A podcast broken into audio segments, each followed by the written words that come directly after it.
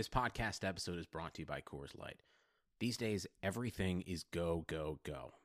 It's nonstop hustle all the time. Work, friends, family expect you to be on 24 7. Well, sometimes you just need to reach for a Coors Light because it's made to chill. Coors Light is cold lagered, cold filtered, and cold packaged. It's as crisp and refreshing as the Colorado Rockies. It is literally made to chill. Coors Light is the one I choose when I need to unwind. So when you want to hit reset, reach for the beer that's made to chill. Get Coors Light in the new look delivered straight to your door with Drizzly or Instacart. Celebrate responsibly. Coors Brewing Company, Golden, Colorado. This is Greg Olsen, inviting you to check out my new Blue Wire podcast, TE1, where I interview tight ends throughout the history of the NFL who have helped revolutionize the position. TE1 is presented by the Chevy Silverado. The Silverado is all about grit, it's strong and dependable, exactly like playing tight end. Just like the incredible players we sit down with on the podcast, the Chevy Silverado is in a league of its own. Strong, advanced, and dependable. Download TE1 today, wherever you listen to podcasts.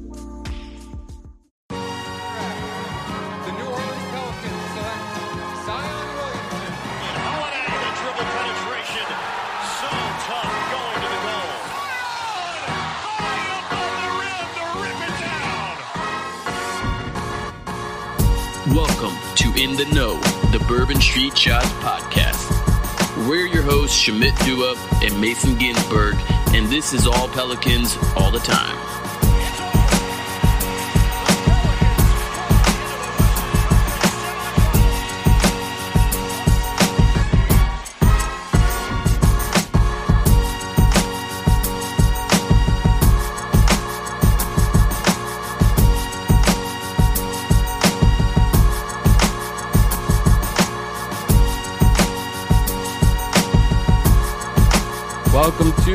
Know. This is part two where we take your questions and do our best to answer them.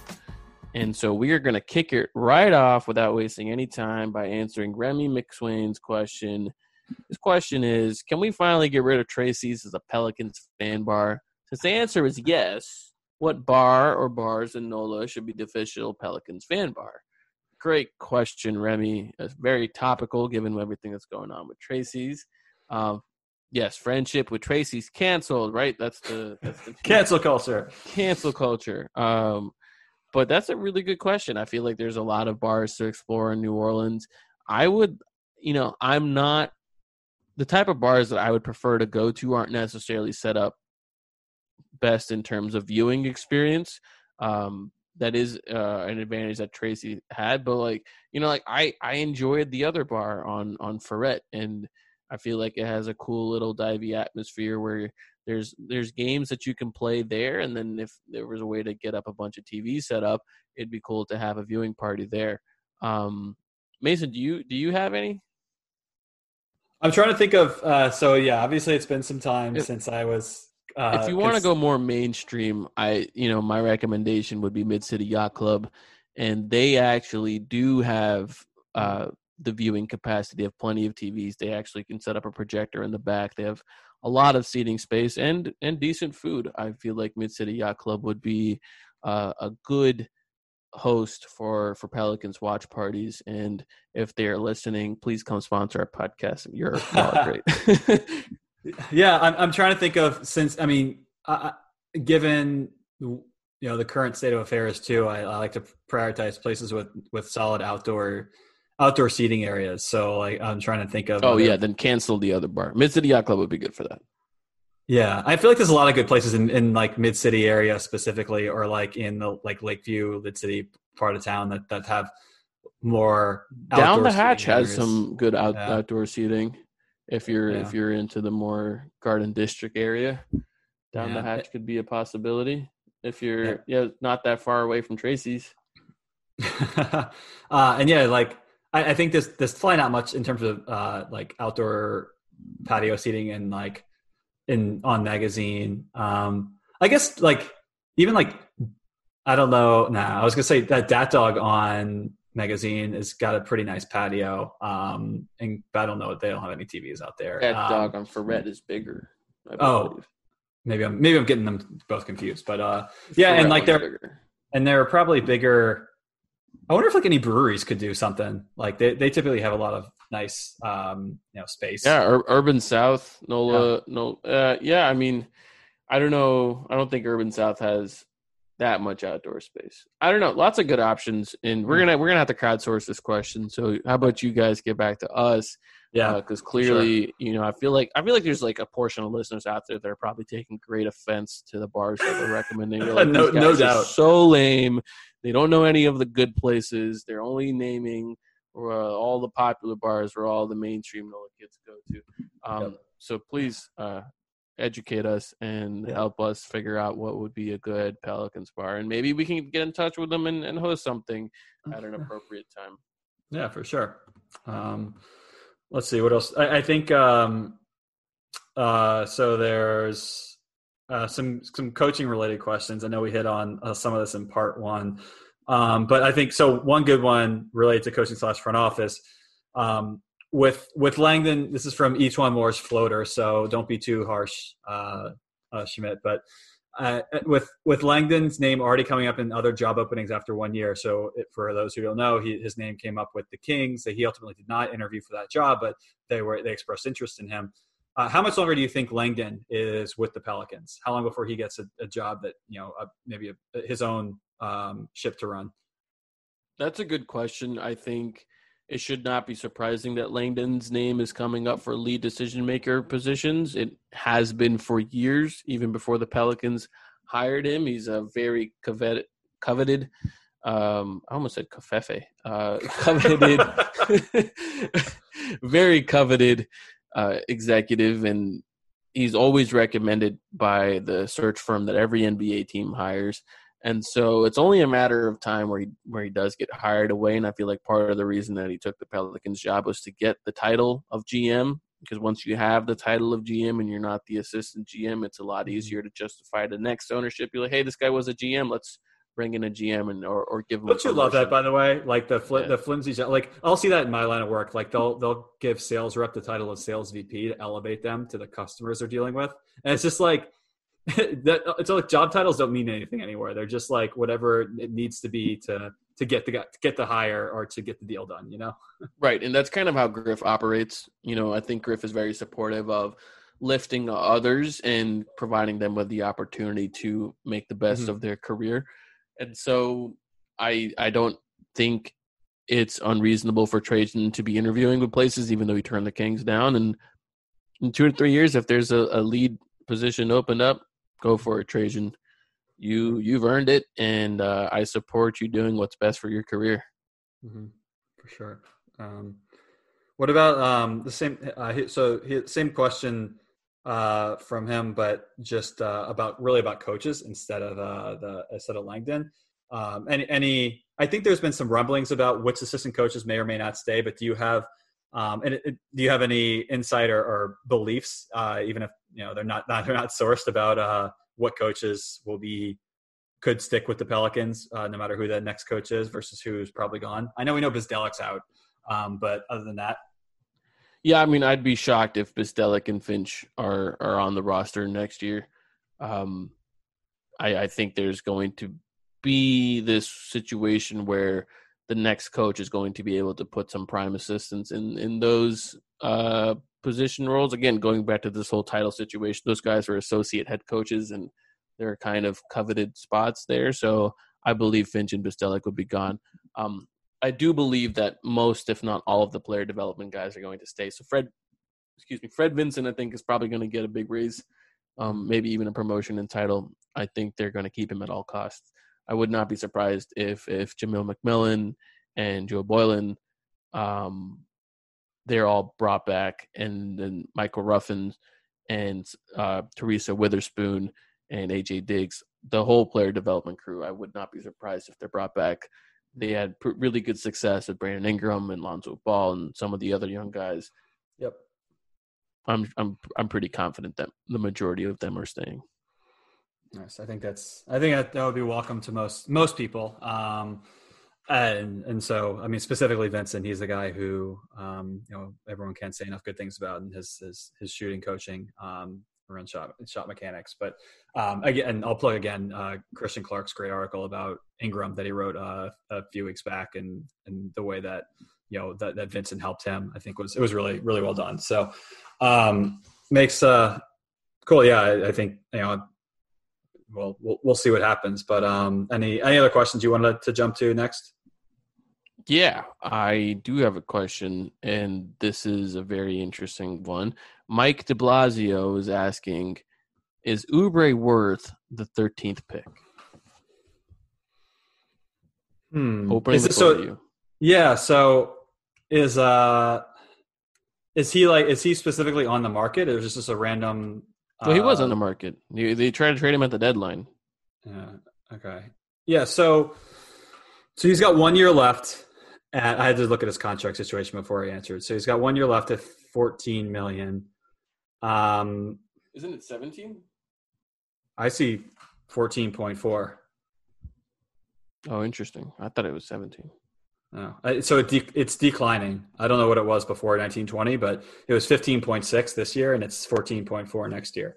Oh, okay. Um, yeah. So, um, you know, it's all about opportunity cost, right? I'm. I, I think in a vacuum, I would say, you know, is is he worth taking a one year flyer on? Um, I don't know because there's still the, the the whole notion that next 21 is a, a free for all in cap uh, cap space for a lot of teams, and so I mean, what you know, are you gonna have to fight like hell just to keep him if you feel like you, he he he did a good job?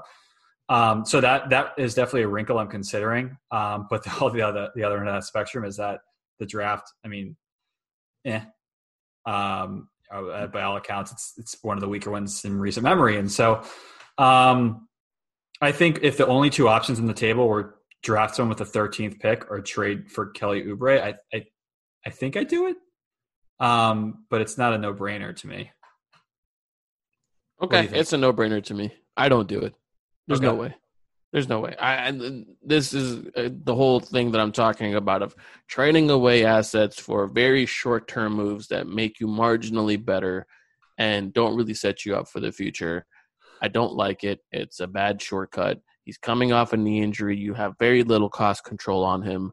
Um, I'm not even sure he comes with bird rights because there was only Oh, that would uh, that would change it for me. I a two year that- deal. I have to double check that. It, that's that's something that I need to verify. But again, like to me, getting a guy like that for next year for the 13th pick is a a non-starter. Um, I, you know, I think yes, if whoever you draft at 13, it's probably going to take a long time for them to be ever as good as Kelly Oubre. Uh, that's probably a fair assessment, but I don't think, like you said, those are probably not the only two options on the table with what you can do with that pick. And I'm just not a fan. I don't. I don't also think he's that good of a player. Um, he put up very good counting stats uh, this year on a bad Suns team. I'm not convinced that his his impact translates uh, all the way, and just not a fan of of moving an asset for for that kind of player.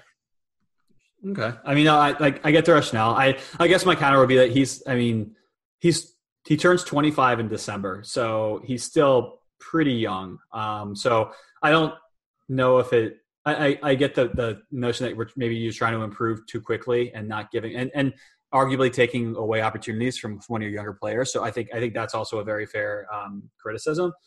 Um, but I, I guess it, it's more about my evaluation of the 13th pick than anything else uh, in this draft. So um, I think I, it was not certainly not something I would be thrilled about doing. Um, I would. I would have done this in a heartbeat if Anthony Davis was still on the team. Mhm. And, you know, we were in a situation where like, all right, do we contend for the playoffs and title stuff now? Absolutely. But, you know, I, I just don't think there's any rush to to be in that situation right now with Zion. Fair enough. And, and, I, I guess my uh, you know closing thought on this would be that if if you like Oubre as a player and you think that he you know he's going to continue to improve and you can um you know if, if you're going to get him on the next contract you think can is reasonable he, he can still be an asset for you if you want to move him in the future and so like i guess that's the that's the catch and that, that kind of gets back to your whole, whole draft philosophy is that like are you going to risk overpaying him um, for more than what he's actually worth. And so, I mean, I think I think you kind of know by the next season what he is and what he can be, and and then if you know it, that in that next contract for Oubre would take him through his prime seasons, uh, you know, 20, 26 through twenty nine, and and so that's I, I think I'd be comfortable with it, but again, I would look for other options and move in that thirteenth pick before I did it. So he had a negative 3.3 or 3.05 RPM this year. That's pretty bad. That's really, that's pretty really bad. bad. That's really bad. Um, he had a negative BPM. Like I said, his counting stats are are good, and people are gonna be like, "Well, you guys are you know working off spreadsheets," but like, there's something to be said when a player never once in their career has been positive in these stats. Never.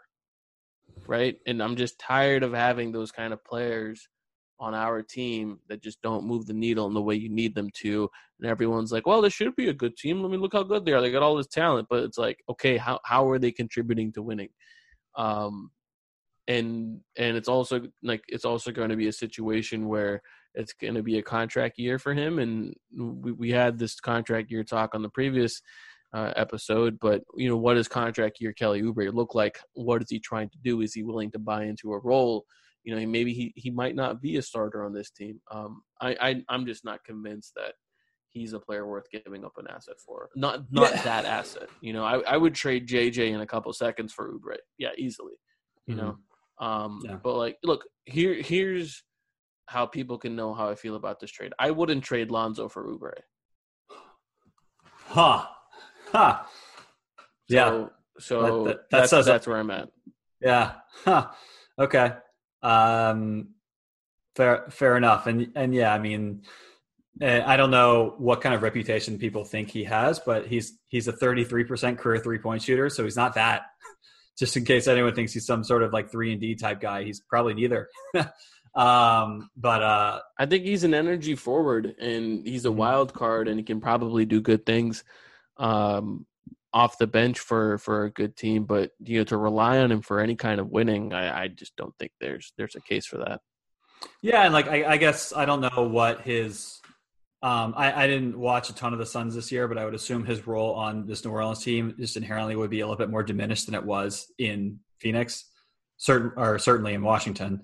Um, and so with that reduced role and you know what, what he's asked to do is does he is he better or worse, and does that impact how his market is viewed in a year from now? Um, and so, but yeah, um, no, all all fair points. Yep. What else? I, I feel like with some of these players, people really want them because they are from New Orleans, and I get that. There's there's an internal didn't think about bias. Yeah. What? I didn't even think about that when we were talking about it, but yeah, yeah, fair enough. No, um, just just not there with him. Even though sports had a break, your business didn't. You have to keep moving, and that makes hiring more important than ever. Indeed is here to help. Indeed.com is the number one job site in the world because Indeed gets you the best people fast. Unlike other sites, Indeed gives you full control and payment flexibility over your hiring. You only pay what you need. You can pause your account at any time, and there are no long term contracts. Plus, Indeed provides powerful tools to make your search that much easier, like sponsored jobs, which are shown to be three and a half times more likely to result in a hire. With 73% of online job seekers visiting Indeed each month, Indeed is going to get you the important hire you need, just like they have for over 3 million businesses. Right now, Indeed is offering our listeners a free $75 credit to boost your job post, which means more quality candidates will see it fast. Try Indeed out with a free $75 credit at Indeed.com slash BlueWire. This is their best offer available anywhere. Go right now to Indeed.com slash BlueWire. Terms and conditions apply. Offer valid through September 30th. The wait is over. Football is back. You might not be at a game this year, but you can still bet on the action at BetOnline. BetOnline is going the extra mile to make sure you can get in on every possible chance to win this season. From game spreads and totals to team, player, and coaching props, BetOnline gives you more options to wager than anywhere else. You can get in on their season opening bonuses today and start off wagering on wins, division, and championship futures all day, every day. Head to BetOnline today and take advantage of all the great sign-up bonuses. Don't forget to use promo code BlueWire at betonline.ag. That's BlueWire, all one word. BetOnline, your online sportsbook experts. Uh, just continuing onwards with Mike de Blasio's questions.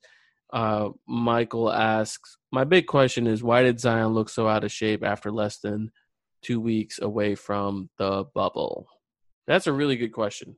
Uh, do you do you want to offer some commentary on this before I jump in? Um, so the the one point I would make, bef- uh, I don't have a, it, it is, I, I don't have a good answer for it, but it's all about context to me. And we're assuming that before he left, he was in, and we heard a lot about how good shape he was in. I mean, apart from a couple pictures that went viral, like how do we actually know that? And so I guess that's that's where I would say is that who I don't know the baseline he came in on. I don't I don't I think that's a very hard sell for me to think that to to his point in 2 weeks something changed monumentally. Like I mean, he's a freak athlete, but I even think about like myself, like 2 weeks off is not going to take me from being in tip-top shape to being just like gassed after one, you know, one sprint up and down the court. So like and I'm not One saying short that's what, burst. yeah, that, that's. I'm not saying that's what it looked like for Zion. I'm saying that like it's just it, it's unreasonable to assume that. And so my question is really about what shape was he actually in before he had to leave? Yeah, I think that's a re- that's a really fair question. I think body wise, may, he may have been in in good to decent shape before the bubble, but cardio wise, you know, it's hard to believe that he was where he needed to be, especially because they weren't allowed to do any on court work dur- for the duration of that quarantine. Mhm. So there was probably a discrepancy there. But something I really want to focus on is there is there is something to be said about his eating habits and there's probably a concern there that people need to um, maybe focus on. I guess not focus on. That's not the right way to put it. But let's just say that his parents um, enable him when it comes to to eating. And he gave a recent uh, interview in Men's Health, um, the Men's Health magazine, where he basically said his mom was his nutritionist. And I don't think that's a great way for him to succeed in terms of where he needs to be with his body going forward. And so in those two weeks off, I wouldn't be surprised if there was just no limits on what he was eating, no restrictions on what he was eating. And it, when you're six seven and the size that he is, it's very easy to eat a lot of food. You know, it's very easy to eat thousands and thousands of calories a day. And when you're doing nothing, um, not working out or doing any kind of exercise and just eating, it's probably easy for him to put on a lot of weight. It's probably how his body's built, uh, where it, it packs on a lot of weight very quickly. Um, and so I, I do think that there are lifestyle changes that need to be made uh, on Zion's end that keep him in a better shape, uh, keep him more prepared uh, to miss these kind of situations. Like, let's say you get an ankle sprain and you're out for two weeks. Is this a conversation we're going to have every single time where you're you're gone for two weeks? I don't want it to be that situation. And so there there are steps that Zion and his family and his crew um, and the Pelicans, frankly, uh, need to work with in in order to ensure that doesn't happen. And it's a delicate situation that um, needs to be handled carefully. Yeah, and I feel like I, I do want to say that part of this is a little unfair for Zion too, because everyone's body reacts different in different ways. Like I guarantee you, there are plenty of players in the NBA that have worse diets than Zion that it just doesn't impact them the way it's going to impact Zion. And so there there is that piece here, um, but I think you know you see all uh, you you see plenty of players who hire their own nutritionists or chefs to to um, to, to help them eat right and and so uh, again i'm not I'm, I'm trying to just set a, a baseline here that we're not saying that like you know, we can't possibly know everything about Zion's diet. I, I don't even know if it's that bad compared to what other players in the league uh, eat on a regular basis. Um, when we I get, I always think about like the Lamar Odom stuff with like how how much he loved candy, and so like there's like these players who have like these the you know these habits, but they're also you know they're professional athletes in their primes of their careers, and, and a lot of players just have metabolisms that can handle some of this stuff, and so Yeah, Dwight Dwight Howard would talk about he would eat like twenty Snicker bars a day. Yeah, you know, like yeah, Joel Embiid and his Shirley Temples and three cups of hot coffee and and you know, um, not hot coffee, hot chocolate. You know, th- there are Yeah. a lot of of Yeah. athletes that are uh, that have those kind of diet uh, Yeah. problems. so yeah, that's that's the only thing I would I would ask this discussion. But um, but anyway, yeah. Um, so I, and I, my my comments on this are that I'm optimistic that I, I don't have any doubts that he's going to figure it out. I'm not I'm not proactively worried that man, this is how Zion's going to be. You know, I, I don't have concerns like that. I think he's shown he's shown even over the course of the season where he worked himself back into shape uh, before the preseason before he tore his meniscus. You know, he went from whatever he was at summer league to looking extremely fit um, when that first preseason game kicked off against Atlanta. And so he's shown he can be dedicated. He can do it. It's and he and I fully believe he knows what he has to do in order to become great. And it's just a matter of time uh, before he accomplishes that. Yep, for sure. Um, okay, so we got we, we can get a ton of questions this time. We got I think a couple of good ones left though. Um, I think there is. Um, so I, I, guess there's one that actually ties nicely into what we talked about in the last podcast, a little at a high level about the you know roster construction, um, having the right uh, just what based on what we've seen from the playoffs, and um, you know what what you think fits, what you think doesn't fit uh, in, in in that regard, and what maybe what so what's changed. So the question is from uh, Pelican Fever wants to know what have you learned from the playoffs from a roster construction building perspective that you want to see the Pelicans focus on. So like any any sort of whether it's near term or long term goals, um, you know, any anything that jumps out to you. Yeah, so I wouldn't say it's as much as like oh, this is new information that we weren't aware of. It's more of reinforcement of current, um, the current state of the Pelicans roster, the current state of the league, and what is necessary to win at the highest level. That's what the play, the playoffs do is they they shine the brightest light on on what it takes to get that done. And I think the Pelicans are quite a bit away in terms of roster construction. And so I think a couple things that you notice right off the bat is how valuable high level creation is uh, teams like the Bucks, who, were just destroyers in the regular season, struggled in the postseason because they didn't have much secondary creation or high level creation out of Giannis. You know, Eric Bledsoe just didn't get the job done. Um, Khris Middleton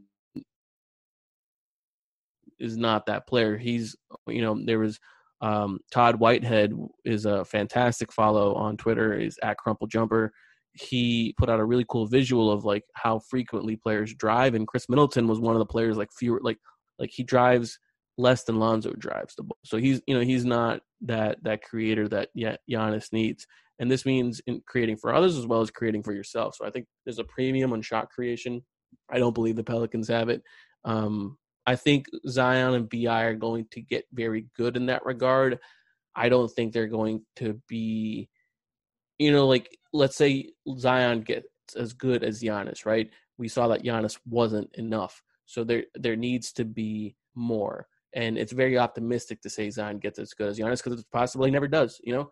Um, so there needs to be more on the Pelicans roster. There isn't enough, and I'm interested to see where they get it because when they do get it, it also poses roster building questions in terms of defense because typically your high level creating guards aren't very good at defense. So what do you do with the rest of the positions?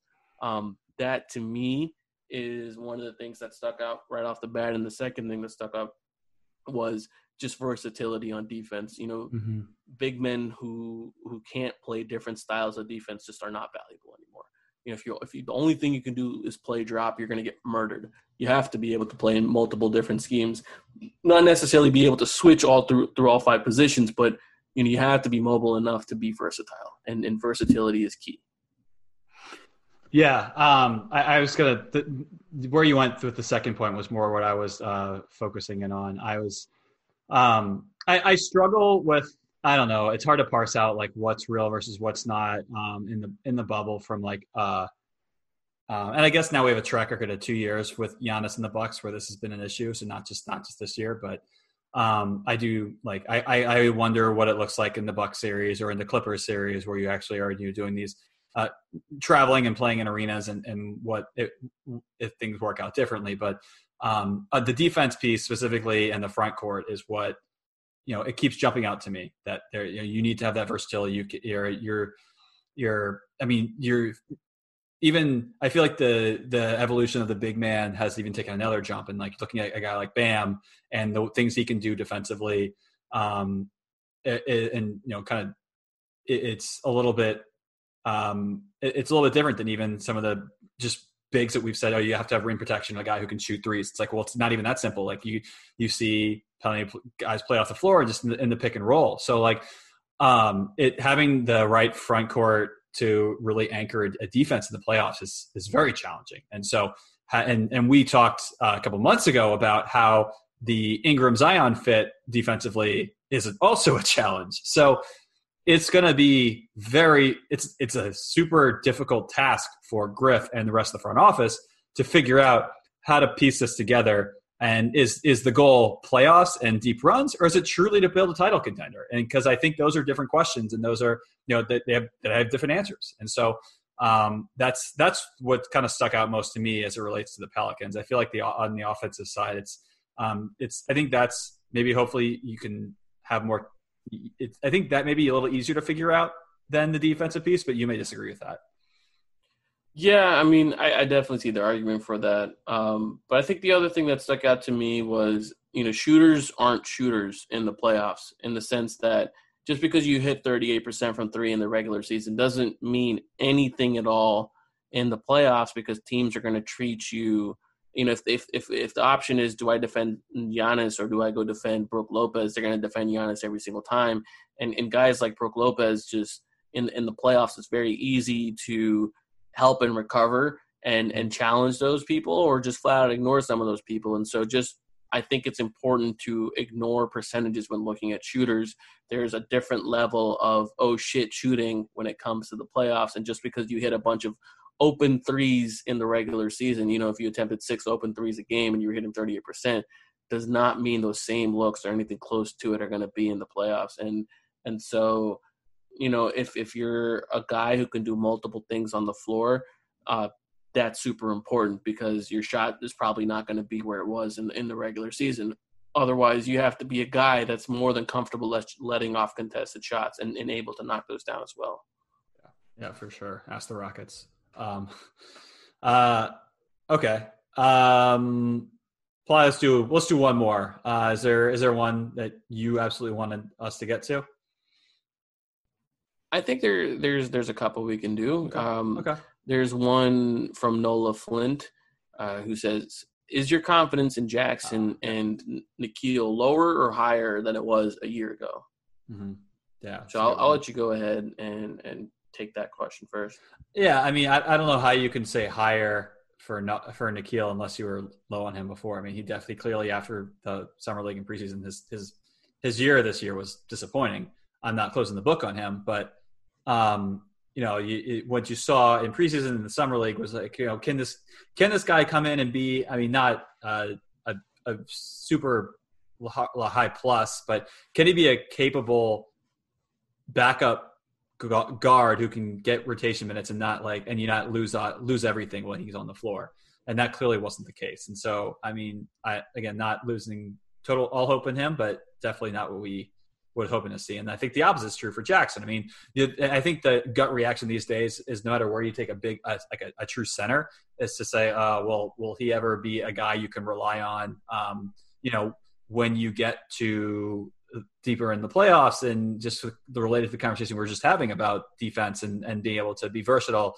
Um, and so I, those con- concerns still have to exist, but I feel like the athleticism we saw, the energy, um, you know, I, I, I, I, and even the the touch in certain cases, shooting wise for Jaxson, I think, I think I'm, uh, I'm definitely higher on him now than I was when we drafted him.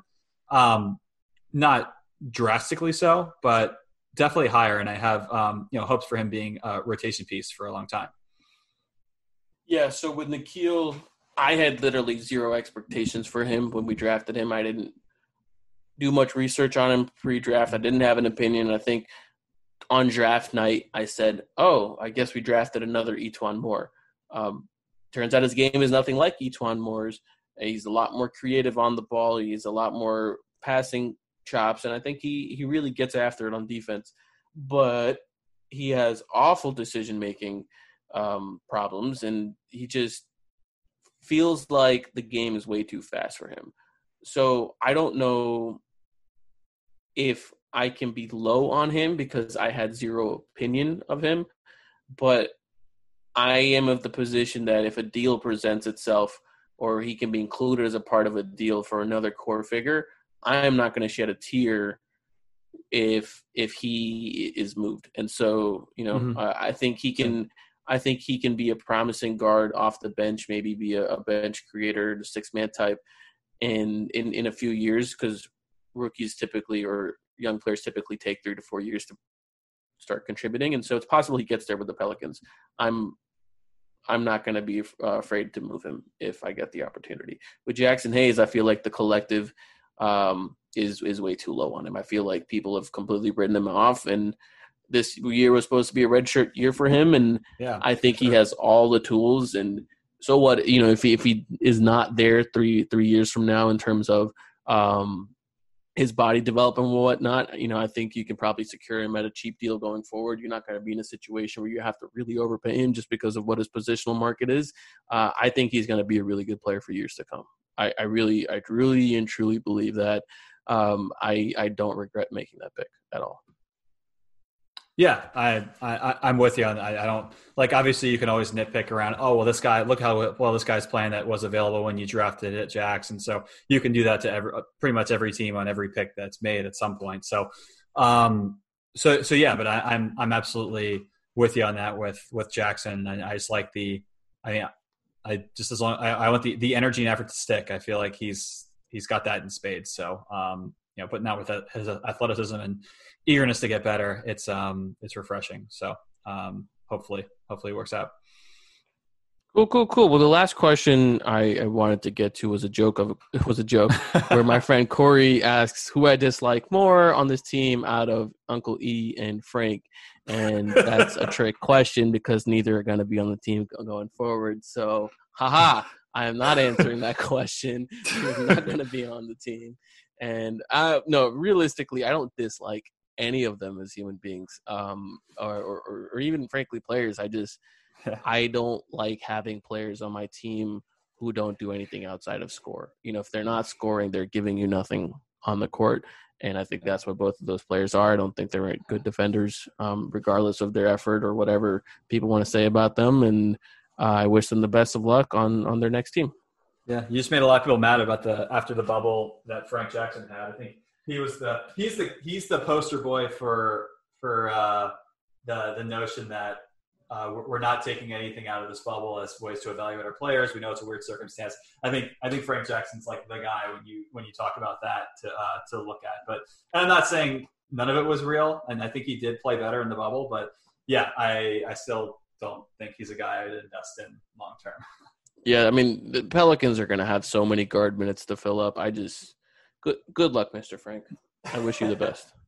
Anywho, thank you for listening to our question and answer podcast. Uh, till next time, and we're going to be bringing you some interesting guests going forward. So keep an eye out for that.